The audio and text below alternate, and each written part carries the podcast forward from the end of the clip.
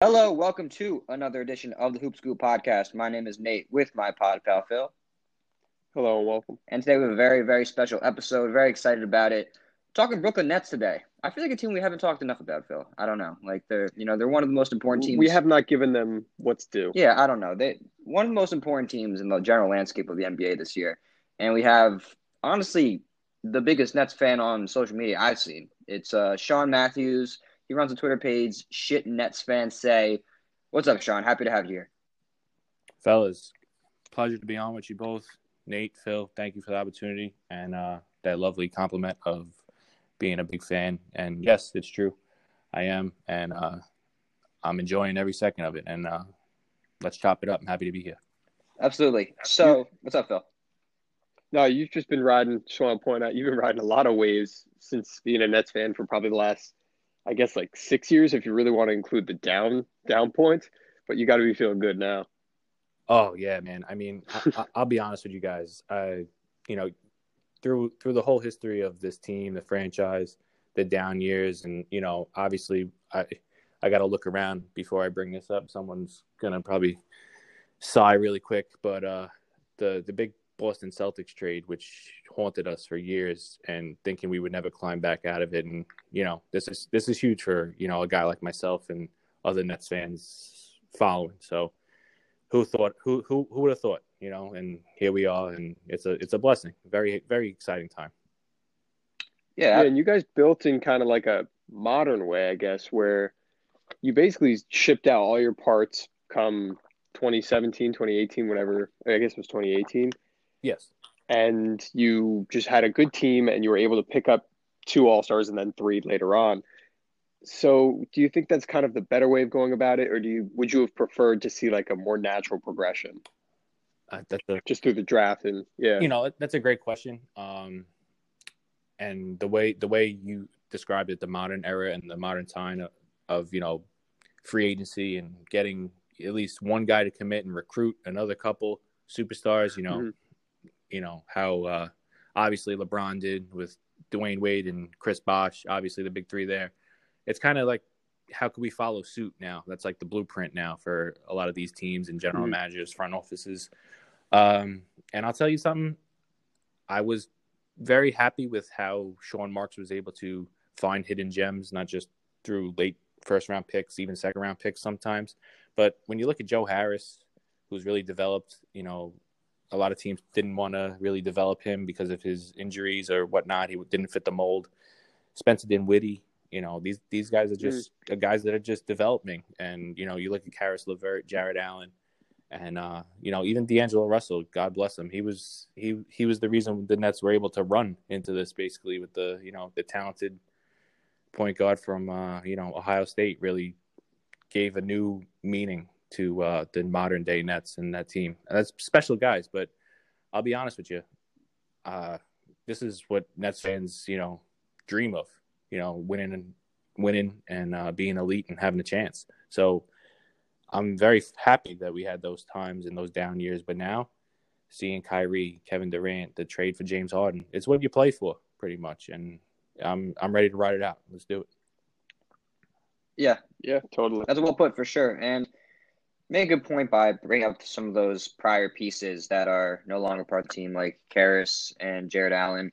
And you know, I kind of I don't want to bring anything back to the Knicks, but Sean, Phil, and I are Knicks fans. Just to put it on the table in case you don't know from our Twitter page. And oh, to clear things up. No, listen, I I am I am well aware. You guys are very very smart Knicks fans. Must I might say, might add. Yeah, and you know, it's no it's no that the Knicks and Nets are kind of competing for Durant and Kyrie in uh, the offseason of 2019 or whatever. Absolutely. Yeah, 2019. And, you know, people look back and they get mad that the Nets beat them out. But listen, the Nets laid out a team before they got Kyrie, uh, Kyrie and KD, showed it could win, that showed it had a culture where it can develop players, that had pieces in place.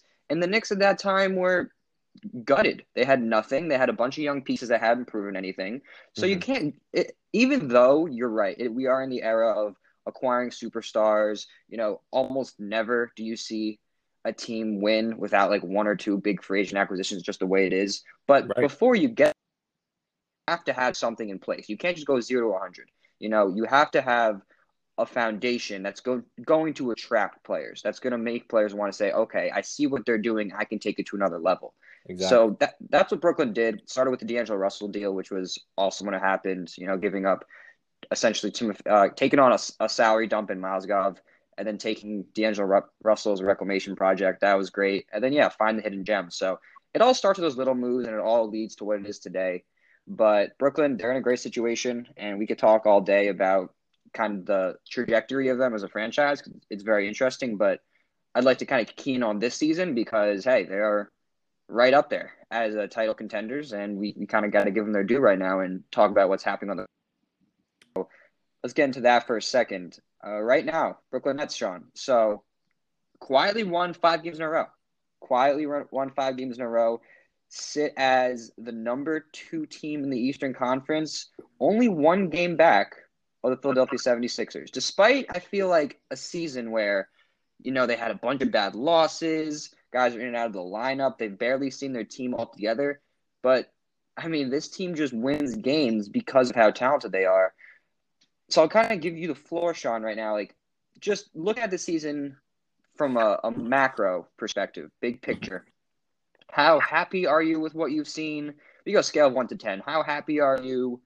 You know, how how much concern do you have, or is this just kind of like it's going as smoothly as you would like it to, given the changes, given what they're dealing with? Yeah, Nate. So to go back to your question there, um, how happy I am. Um, I'm gonna put myself from a one to ten, like an eight, because uh, I'll be honest, we haven't seen the big three play that many games together yet, and I want to build off that chemistry. Like you said earlier, they've been in and out of line lineups with you know whether it be low managing, uh, nagging injuries, whatever it may be. However, I want to see them play together. However, and also, whenever these guys do play, you see James Harden. James Harden's had a total transformation. He's he's not a shoot first kind of guy, but when he wants to take over games and be aggressive and score, he still has that, and he's making his teammates better. He's making you know which I've seen. Landry Shamet's really come around a little bit. You got guys like Bruce Brown playing defense, making those easy bunnies at the rim. Uh, and to be honest, he's making DeAndre Jordan play a little better on offense. To be mm-hmm. honest with you, and getting into him is getting him to play a little bit better defense and rebound, uh, which is great. Um, but at the at the elite level, I'd I'd like to see the big three play a lot more. And uh, to be at a ten for me, I I want to see it consistently. Um, and also Steve Nash, I think he is still learning on the go. Yeah. Um, you know, as you see, his rotations are kind of I don't know if you. It, anytime you see me tweeting, it's about the rotations. It's about the feel of the game. He takes guys out and guys, you know, are hitting shots, making good defensive stops, and he'll take a guy out. I like the hot hand and the guy that's getting momentum and rhythm to keep playing. Mm-hmm you know, and he's got to learn how to use his timeouts more timely, which he's getting better. He's a we have to realize as Net fans too, like he's a rookie coach still. Yeah. So I mean, can this team be a title contender? Absolutely.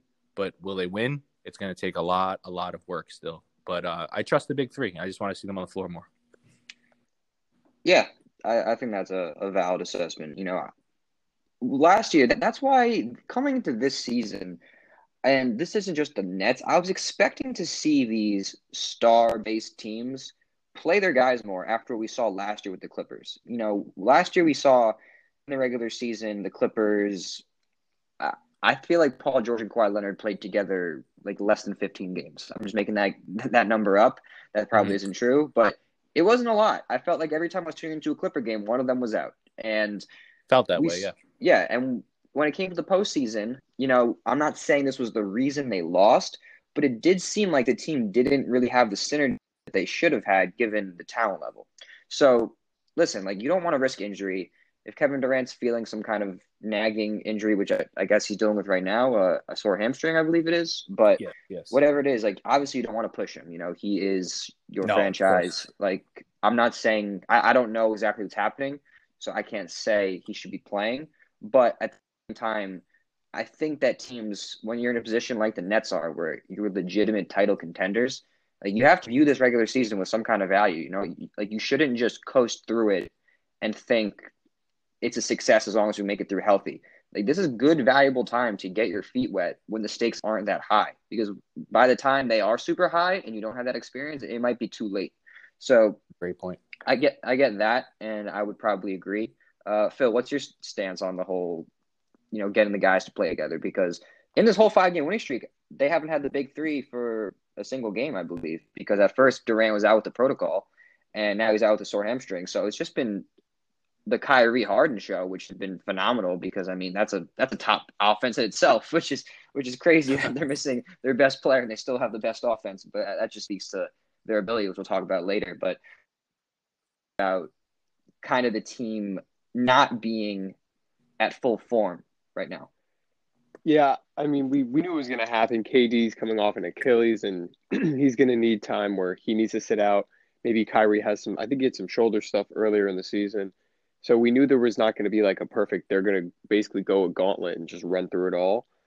And honestly, it's for the better because having three options like that, you're pretty much going to defer to it come the fourth quarter as opposed to getting Joe Harris those reps to get comfortable in his spots and Timothy Luwawu getting his spots where he's like become a pretty solid corner shooter and a good defender. And the same thing with Bruce Brown and I mean even DeAndre Jordan, he's got to get ready in his role. So yeah, it's not the best thing short term, but long term, it's definitely where you want to what you want to do. Yeah, yeah, I, I agree. Let's uh let's touch on Nash for a second, actually, because I feel like Nash I, forget he's the coach sometimes. I don't know. Like we, we just talk yeah. about the Brooklyn Nets so much uh, nationally, and it's all. I mean, they have three of the biggest names in basketball, so it's kind of, it's you know, it makes sense to kind of dismiss the coach. But Steve Nash is the head coach of the Nets, and uh, I think we got to talk about it because you know they're, they're going to win games. Like the Brooklyn Nets are going to win games. They're going to be in the top four at least in the East, even if stuff hits I think they're going to be a top two or three team. You know, I think that echelon of Bucks, Sixers, Nets is kind of a tier above everybody in the East. Mm-hmm. But regardless of their coach, they're going to win games. This team's too good not to.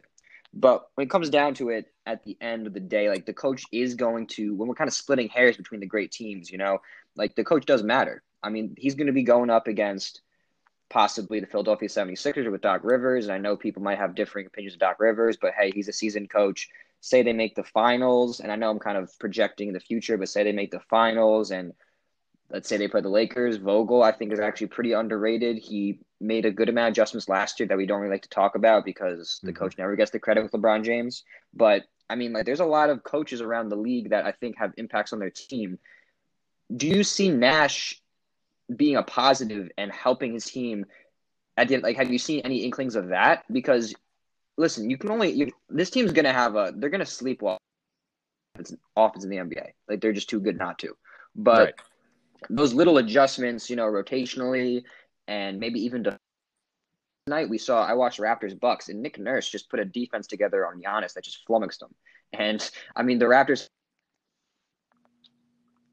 less talent than the Bucks, but Nurse put together a game plan that just took Milwaukee completely out of their stuff. And I'm not saying Nash is going to be Nurse, but do you see him being an asset to this team when push comes to shove in the postseason? Like, have you seen anything that would make you think he could be that? Um, that's a very in-depth question, and uh, you're absolutely right. We have to turn our heads and look at the head coach because of his, honestly, because of his name too. Because he's a, he was a, an elite NBA player. People say that he has a mind for the game um, which he does. Obviously, um, he's one of the best point guards that we've mm-hmm. seen, probably. Um, you know, and don't take that you know too great because there's a whole bunch of point guards that are probably better than him too. But yeah, he's gonna have to you know really adjust, and people are gonna have to buy in. And when I say people, I mean Kyrie mm-hmm. Irving, Kevin Durant, James Harden, and yep they're going to have to want to be coached. And obviously, Kevin Durant has a relationship with Steve Nash obviously. Um, but I look at his coaching staff as well. Uh, Jacque Vaughn mm-hmm. did a mm. very good job with this team when Kenny Atkinson has departed. Um, Udoka, also a great mind, and you know, Mike D'Antoni's the, you know, he's he, he's yeah. believe it or not, he's he's been around the block. He's you know he's been in playoff series. He's coached yep. James Harden. He's coached. He's been on the Olympic teams. Um, but the one thing about Nash is the adjustments and the rotations and the nuances of specialist players. Like he has Bruce Brown who Mhm. can play defense. He has a numerous amount of shooters in Joe Harris, Landry Shamet. Uh, we mentioned TLC a little bit when he is hitting shots, I guess, because I'm not a big fan of him, but that's another that's another story for a big another day. But Tyler Johnson is even coming around. Mm. And people forget Tyler Johnson was a very good player in his Miami and Phoenix days, and you know he's pretty good offensively. Can make a stop here or two on defense. Um, but Nash has to understand the flow and the the like you said with Nick Nurse, he has to develop strategies and uh, you know functions of guys who can make plays at the right time in the right spots. Can he do that? Yes. Will it take time? Yes.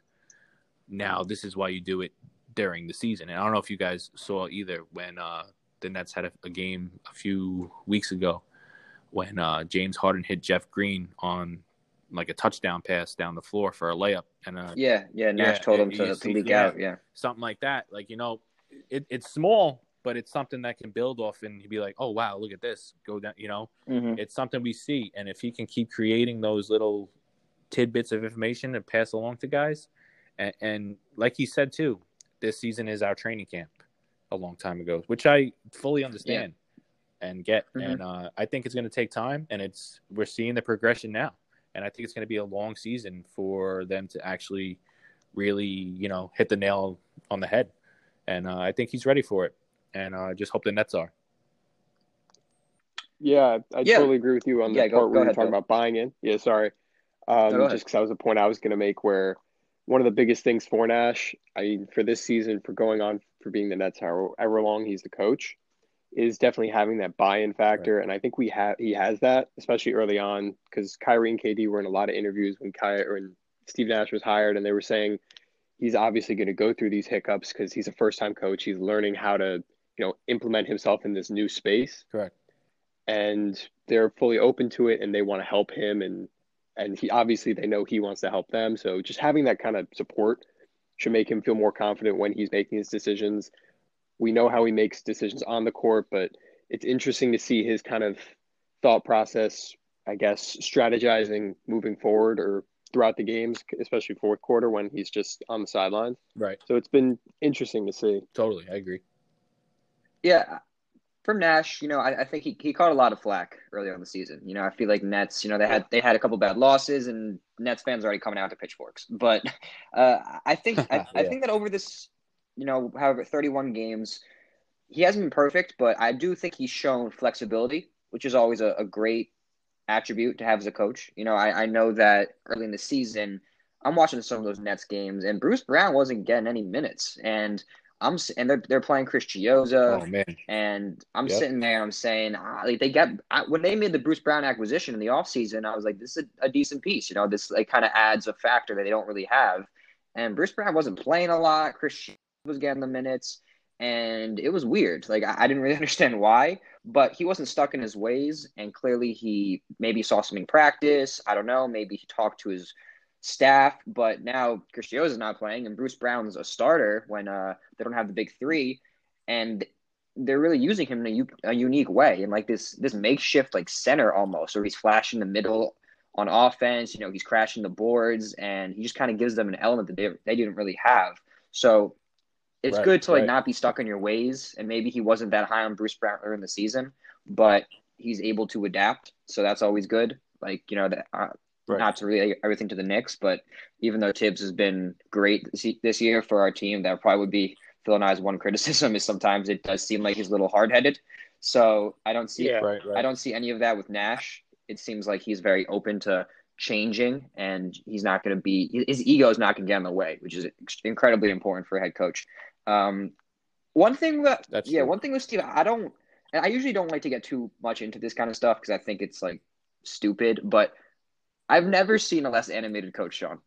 I, I don't. Oh, I mean, man. like, and I, I, I you're not I usually kidding. don't like to do that because I don't yelling and making a fuss like equals being a good coach. Like those aren't exactly correlated, but man, Sean, he seems like I don't know. And listen, I- I think he's done a fine job, but it just seems like he's very calm. And I know that's okay for now, but at some point I'd like to see a little fire. And I know that's not Steve as a person. He's not like a super loud, even as a player. Like, you know, he's a hard nosed competitor, but he was never like a loud guy. So I get it. Like that's not entirely him, but I'd like to see a little fire sometimes. I don't know. That's just me. uh, I'll be honest. I, I, sometimes I'm screaming at my TV and I'm just like, get a technical, get a technical. You know, sometimes it just, you know, when you when you show emotion, it gets your team more Yeah. aggressive and more energized too. You know, and that's something um, that Dibs has. Oh yeah, for Not- sure. You know, Tibbs, to bring Tibbs, him up, you know, Yeah. Dibs. Yeah. Yeah, you know, he he brings it. You know, he, he feels like he's it's right. like he's playing on the sideline. I mean, Yeah. Yeah. yeah. And the thing the thing about Nash that is, you know, that I always thought was that he's a he's a very unique guy. So if you think about it, in his playing days, he never he, he didn't really show that much emotion in his playing No. days either. He would really just strategize and like think and like use other uh, it's like he's doing math in his head.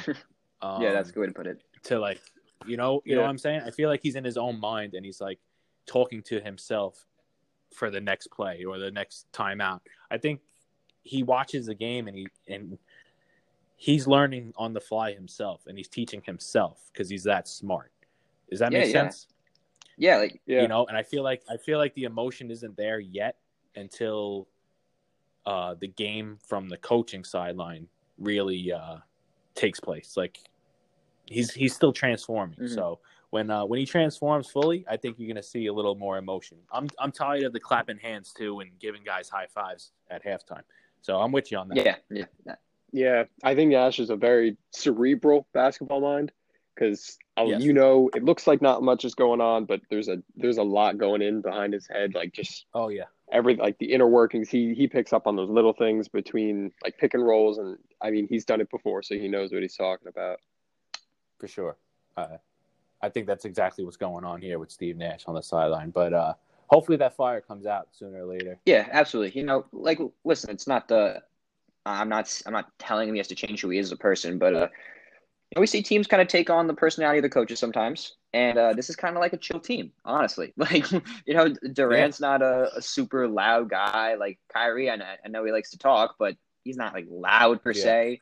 Hard like this. It's a very just kind of go about your business type of team, and maybe that's the kind of thing that'll work. But uh, I do think that the coach should kind of sometimes be like a rallier, which uh, we still have to see. But I think as he gets comfortable, we'll probably see a little bit more of that come out. Um, all right, Yeah, Yeah. or the ability to sorry, or the ability to instill urgency. for sure. Yeah, Like Mhm. Yeah. we haven't really seen that from him. Obviously, Kevin Durant, Kyrie, and James Harden can do that for themselves, but I, who knows if they can do that for everyone else on the team, especially the guys on the bench when they're playing.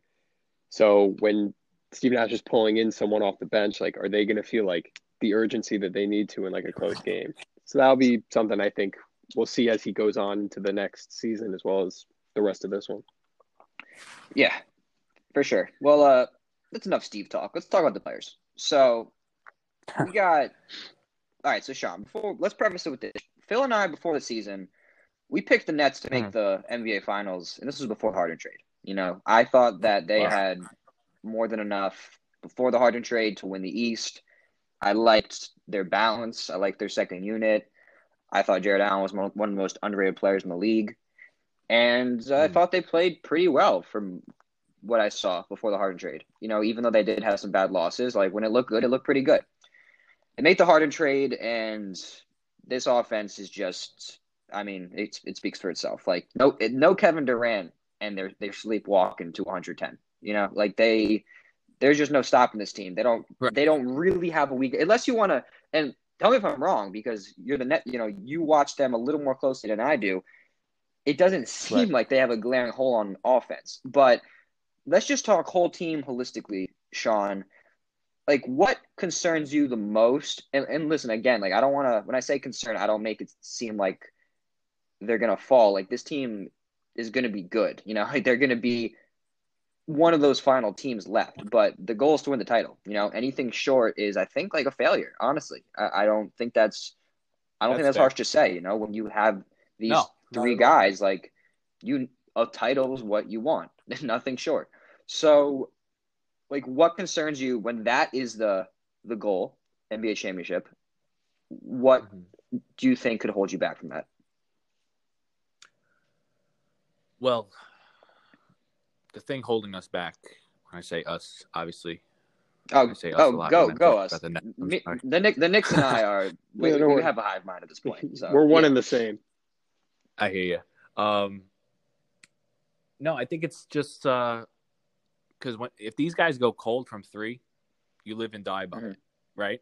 Pretty much. I mean, they take way too many threes eh, for my liking. When I'm watching the game, I like to see, you know, last night, for instance, uh, the driving kick game was immaculate. It was immaculate. Um, you know, finding shooters off the drive is just pure basketball for me. Um, Joe Harris, if he gets good looks, this team is, you know, even TLC. He he was what he had five threes last Yeah. night. Landry Shamet's coming around. If he, it, you know, but I, I I hate the settling for the dribble, dribble, step back, jump shot. That is, I I know they're capable of it, but there's you can get that shot anytime. As you know, if any of you guys played basketball, I played basketball myself for several years. You know, that's what coaches say. You can get that shot Mhm. anytime and go back to the huddle. Yeah. You know, you Right. want to work the defense. You know, get the guys working. Let them let them guard you. You know, because guess what? You can't guard Kyrie. You can't guard James. You can't guard KD, and that's just reality. And I'll be honest, if the spacing's there, they're going to be very hard to beat because if those shooters are open, they're going to knock them down. However, another glaring issue is our finishing at the rim from guys that are Mm. seven foot, Mhm. and DeAndre Jordan is, seems like our only big man, and that's going to come down to the wire for making a decision on what they want to do. I know with this talks about Andre Drummond, you know, who knows, Blake Griffin might be getting bought out too, but uh, you need you need a guy that can make a layup over another seven Mm. footer, you know. And what scares me is Joel Embiid, Mhm. Anthony Davis, you know, guys that are going to bring it every night, and they're offensively great players too, and they can defend too. Um, that's that's a glaring issue for me uh, to contend and win a title. Can they get there? Yeah, but you know what? When you get there, you want to win. Yeah. you know, it, it's so like like you said, if it's if it's it's pretty much finals or bust, which I agree with. However, they have to make the necessary moves to put the cherry on top, basically. So it's it's spacing, it's uh the seven foot guy making a layup in crunch time, and it's also the big three not settle uh excuse me, the big three settling for every time down shots that they can take consistently. So if they're moving the ball, they're getting to the rim, they're knocking down their shots, and you got an aggressive big man in there running the floor, making layups, blocking the shot on defense, rebounding too, they're going to be very hard to beat. Can they do that consistently? I hope so, but they need to make a move for that cherry on top for the whole ice cream sundae for me to enjoy, you know? Yeah, and uh, Yeah. you make a good point about the offense, and uh, before I let you kind of talk about the what, what you're seeing, Phil, but uh, I, I tweeted last night, like even in the first quarter, like the, the Nets kind of took a little bit to get going, and I, I tweeted, I tweeted like this team could just ISO their way to a to a solid offense, you know, like they don't even I saw that, yes. like, yes. I was laughing at that, yeah. they're so good that they just don't even need to do those things that like traditionally would lead to a good offense if that makes sense you know like the way the utah jazz are killing it right now like we know how they're Right. going to do it you know it's it's going to be spread it's going to be dribble drive kick you know spray out to the shooters but the nets have so much offensive firepower individually that like they could just not even be in a good groove but like james and kyrie and obviously durant like th- again that's the craziest part between this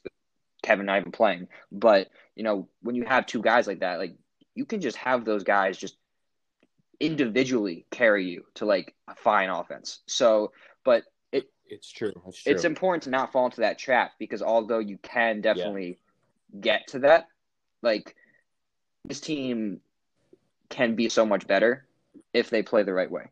So I, I definitely feel you on that idea. Phil, what are you seeing with the Nets offense? I mean, like there's not much to complain about, but uh that's an interesting point. Yeah, no, I mean, there's not much to complain about, as you were just saying, but I think it's interesting when there's like specifically, or you can definitely tell when there's D'Antoni is kind of running the lineup. We saw it when Kevin Durant was around, and it was like him and Kyrie were in one unit, and then it was James Harden, Jeff Green, uh, who else? What's his uh, Joe Harris, and I don't know either TLC or Bruce Brown.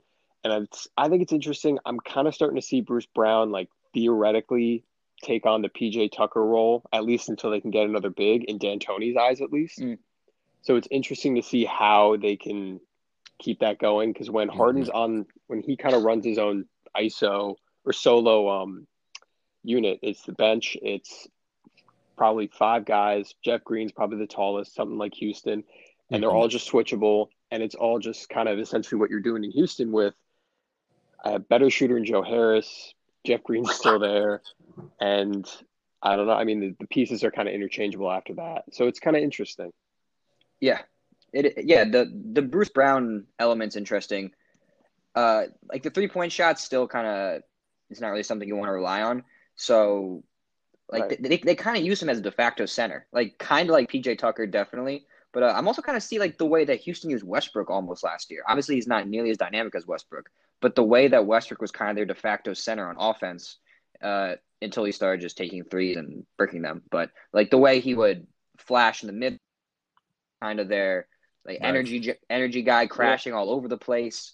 Uh, so I, I like the way they've used him for sure, but yeah, we'll see. You know, like offensively, there's not too much you could complain about, and I think they'll be fine. Um, I, got I got to shift the defense here though for a second. Uh, so last night the Nets come out and they stuck James Harden on Marc Gasol.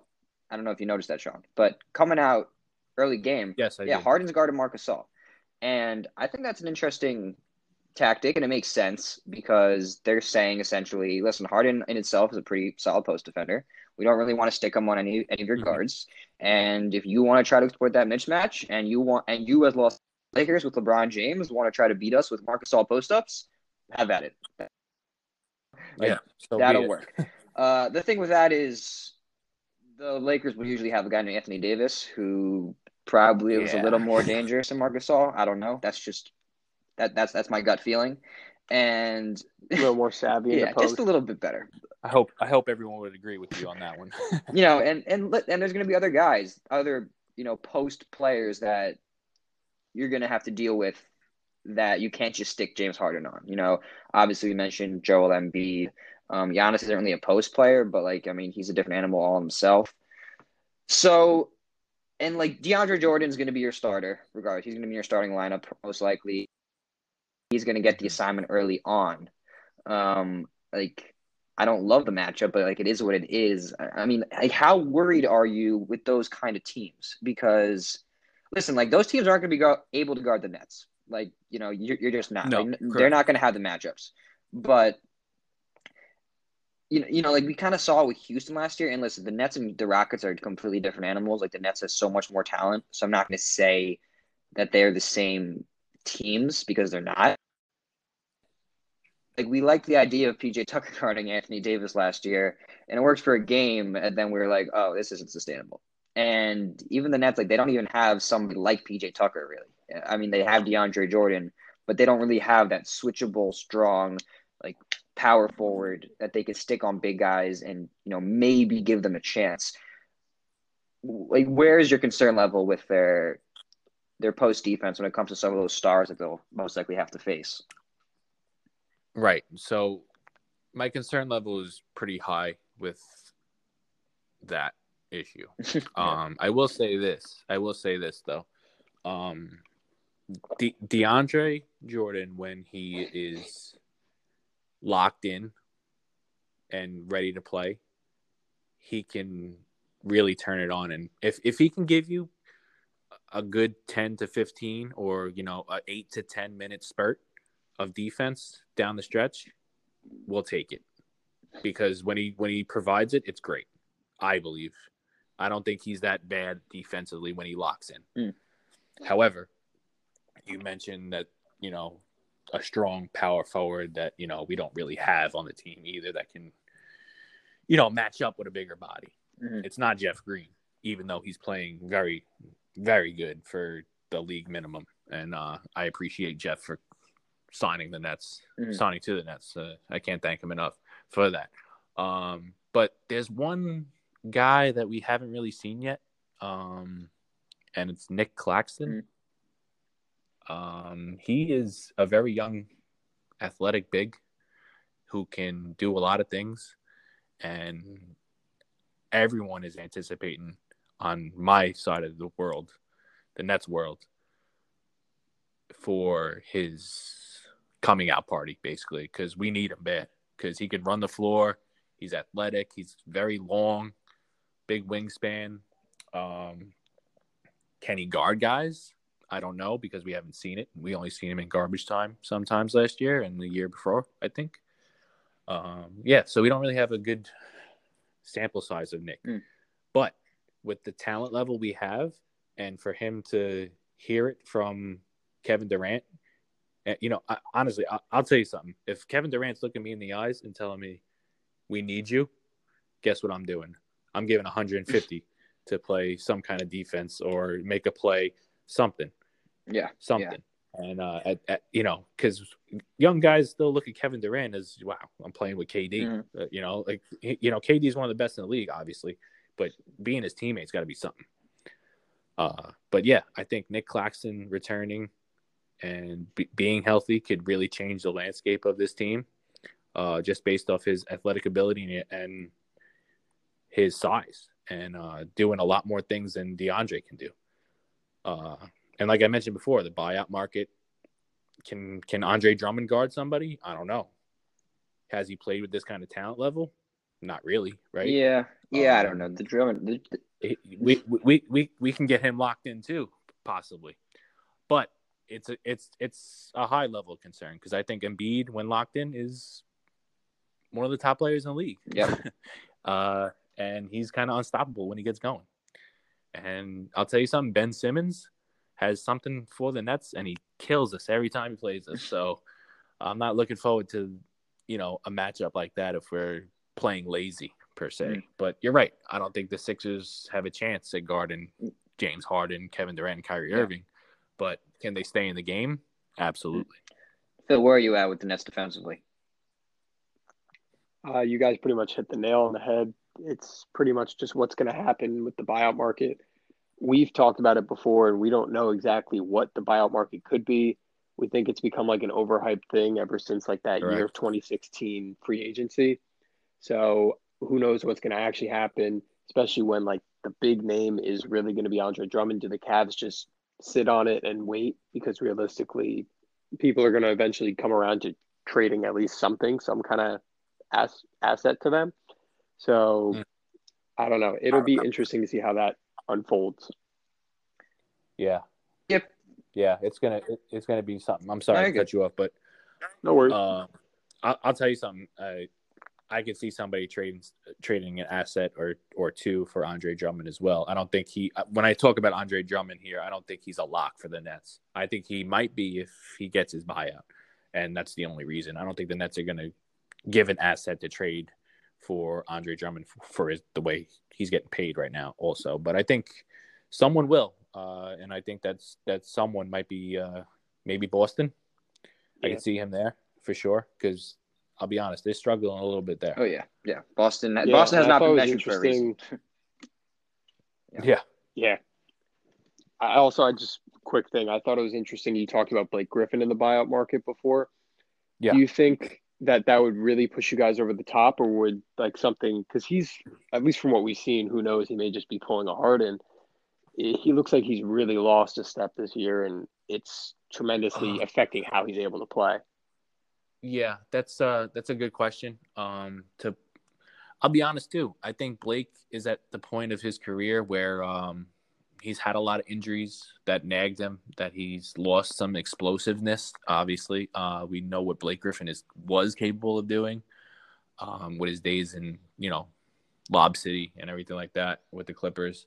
However, I think what he can provide is a presence because guys, I don't know if uh, Blake Griffin's still a strong individual, you know, yeah. and I think a body like that and his versatility of catching the ball and facing the basket and making a play, he could still do. You know, he he still has a pretty decent jump shot. Um, he could set a screen. I mean, if, if if we're talking about spurts and you know giving a team some energy and making a play and just having those like momentum shifters, as they say, um, I think Blake Griffin can do uh, a good job here in uh, on a Brooklyn roster. However, is he available? No one knows yet. We're gonna have to take some time towards the deadline, see what happens. Uh, but I would like to see that too. Uh, you know, I'm I'm here for anybody honestly that could be a presence in the middle to help DeAndre, uh, Claxton, and let's not forget that uh, you know, who knows, maybe you know, to poke some fun, maybe Amar'e Stoudemire is okay. again. You know, you never know. little player coach action. Oh man, how fun would that yeah. be? But nah, on a serious note, I think I think Blake Griffin would be uh, a delight honestly, because him too. He he would like to get some competitive juices going too. I'm sure. Yeah, and who knows? That could really change his. You know, he could lock in as you guys were talking about before, and if he's locked in, that could be a very interesting Blake Griffin. Oh yeah, I agree. But uh, we'll we'll cross out cross out bridges when we get yeah. there. You know, we'll see. Yeah, I think that that's an interesting point, Blake. Actually, I, I think he honestly makes more sense than Drummond because Drummond for me is giving you stuff that you just don't need. I'm I'm not a Drummond fan. I'll I'll put it out there, you know, and I, I think that a lot of his game is predicated on post touches. Uh, defensively, he's pretty eh. I mean, nothing that really inspires you. He's not going to stretch the floor. Right. He's kind of giving you like DeAndre type stuff, except he wants more touches, and I honestly think he's less of a vertical threat. I think uh, you know you you talked earlier about Harden helping DeAndre. Like DeAndre, his offense predicated on pick and roll, like vertical threat. You know, that's yes. what he is. Like he's yes. he still is, despite his old age. Like he gets up there, and he can. If if you oh, come yeah. up on the ball handler, and James is honestly one of the best lob throwers ever. Like I honestly think that you know he's always been just amazing at getting his big guys easy lobs off of pick and rolls, and he's done wonders for DeAndre. You know, like DeAndre kind of needed a player like that. Kyrie, although he's great and he does all kinds of amazing things for you. Like he's not really that type of pick and roll distributor like James is. So Harden's been right. really helping DeAndre, and like Drummond's not really giving you that. He's not really that kind of pick and roll threat off of the dive. So I, would rather just honestly give those minutes to DeAndre. Uh, Blake is a guy though that I can see you kind of putting in and playing kind of the way Marcus Gasol is for the Lakers in the sense that he's a great mm-hmm. distributor. Like Blake is a great passer, underrated and his shot is not amazing, but it gets the job done. I think he can be like a stretch forward type of player. So if he comes in and right. he's committed to, okay, Blake, you're coming in. We're not giving you post touches. All right. We're not giving you mid range face ups. All right. You're getting less than 10 shots a game. But we need you to make open threes, we need you to work out of the high post as like a passer, try to get some off ball action for, you know, the big three, KD and Kyrie mostly, because I think they're more uh, dangerous off ball shooters. And defensively, we right. need you to kind of hunker down and guard some of our bigger dudes. Like that's what you, you know. If he comes in and commits to that, then uh, I think it'd actually be pretty helpful. That's a, uh, an interesting idea. I haven't really thought about. Yeah, I, I think you're spot on there. And uh, honestly, I think he could be. I mean, I, I know you say you don't want to to get post touches or you know face ups to the rim. But I'll tell you something: if he if he could play with a you know a second unit, yeah. and just just like like I said, give those momentum shifters, and like all of a sudden he had two jump shots in a row, and like the Nets are up six going into the fourth quarter, and he then takes his seat. Um, yeah, let's let's do it. And you know, but like you said, if if he can op- open and spread the floor, be that stretch four, which man, the Nets really have been searching for for a very long, long time. Um, you know, I'm all for it. Uh, I do like Blake Griffin as a player, and I think he's a better fit for what the you know the Nets need. But everyone sees Andre Drummond and thinks, "Oh, rebounder. We need a rebounder." That's all they want Andre Drummond for. Like when you see, "Oh, it's a perfect fit," it's only for his rebounding. I agree with you. He's not very good defensively. Um, on athletic type bigs. Um, he needs he needs the ball in his hands on offense. He's not really, you know, like I think I saw a couple of articles say that he can have a, a 20 and 20 game and not have a have an effect on the game, which is the truest thing I've probably ever read on Twitter. Yeah, honestly, for about a player, and it's 100 percent right. Uh, Nets fans see Andre and just say rebounder. That's that's. I'll, I'll, be honest. That's all we. That's all we want him for. Is just to board up and just outlet yeah. it to somebody. you know. but uh, yeah, I like the Blake Griffin fit a lot more than uh, Andre. I just never actually thought it would happen. Yeah, that's an interesting uh, perspective. I I haven't looked at it like that before. So, and Drummond's good in concept, but I mean, I don't know. Dude, like the the first time that Andre gets doubled and doesn't see anybody because he's legitimately the worst passer in NBA. Like honestly, I actually think that. Yeah. And uh, the second he gets doubled in the post, and KD's out there with his hands up, and Kyrie's in the opposite corner with his hands up, and he throws up a brick off the backboard. Trust me, you're not going to want him as much. But that. oh no, it's yeah, right, exactly. That's where I'm at with the Nets. Um, all right, yeah, man. Uh, a lot of lot of stuff right there. Like there's there's a lot to dive into the Nets. Like Phil, you got got any last thoughts on this team? I mean, like I, yeah, I, I feel like one, this. Yeah, one little closer. Just with this season right now, it's looking good, pro- very promising. I do want to talk about for a second, just next season, like your thoughts. Basically, everything's going to congeal together. Everyone's going to get into a rhythm.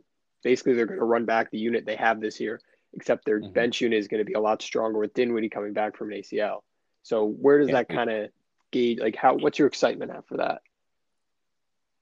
Uh, for next season, I think the next season I'm actually very excited for. I think I'm more excited about the possibilities of who can they add and just bring Dinwiddie back. That would obviously he would have to get paid to stay, and with the bird rights, obviously, and the whole NBA contractually, you know how it works. Uh, but yeah, having another ball handler like Spencer and just if you think about it, just saying these couple names here: Kyrie Irving, James Harden, Kevin Durant, Spencer Dinwiddie, Joe Harris. It's kind of scary on paper, um, without actually playing together. Uh, recently. Um, but yeah, very excited, and hopefully, you know, uh, do I dare say this? I'm gonna look over my shoulder. Hopefully, we can repeat as you know what. but yeah, that's uh, that's very exciting. But I'm very confident in the way this team is uh, progressing. Yeah, and I like yeah. it a lot. You know, and, I definitely. Uh, I, yeah, sorry.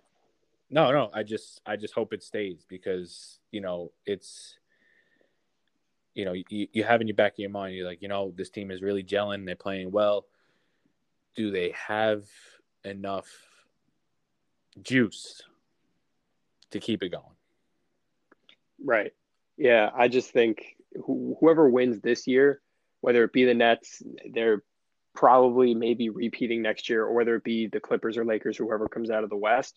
Mm-hmm. If they win this year, they got to look over the shoulder and be like, we're not out of the woods yet. Like it's not a clear path next year. Things are getting significantly harder. I would say. Oh yeah, I agree with that fully, fully. Yeah, and so, fully. And so much of uh, next year is going to be kind of framed based on this year. You know, like we we kind of saw it. Yeah, I, yes. I think there's so many parallels. Obviously, and the the Harden thing kind of changed things, but I think there's so many parallels between this year's and not to like put a bad omen on the Nets, but uh, just in the way that things kind of came together. Uh, last year's Clippers and this year's Nets, where they had a foundation and then brought in two stars and like there's all these expectations and uh much differently we're looking at the clippers this year if they won the title last year and uh, obviously things didn't work You're but right.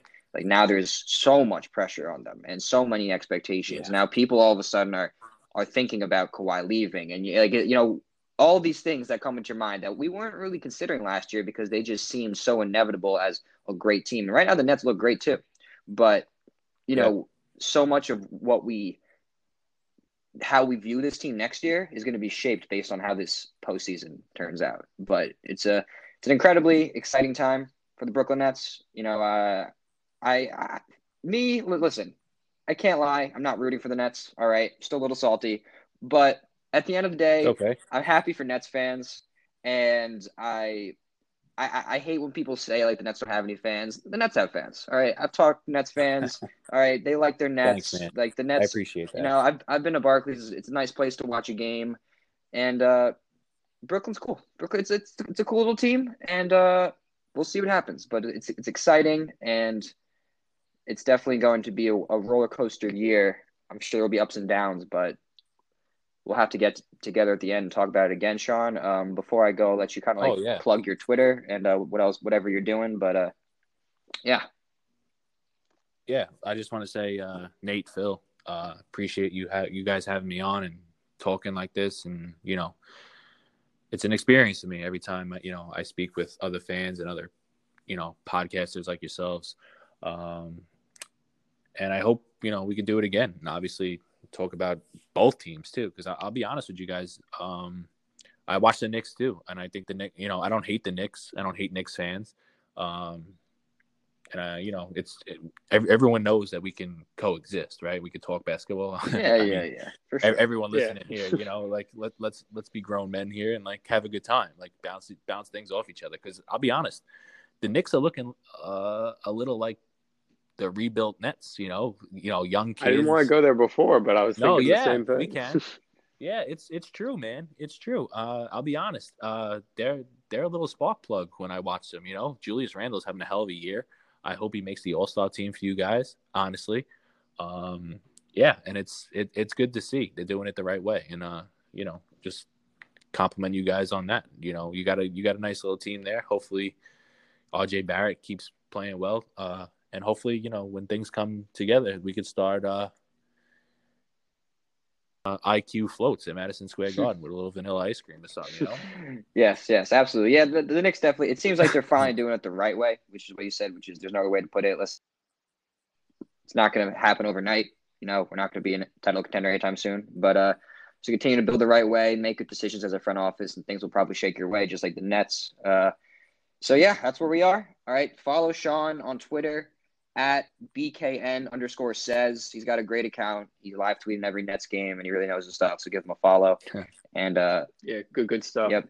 and other than uh, appreciate other that. than that, Nate with my pop pal Phil.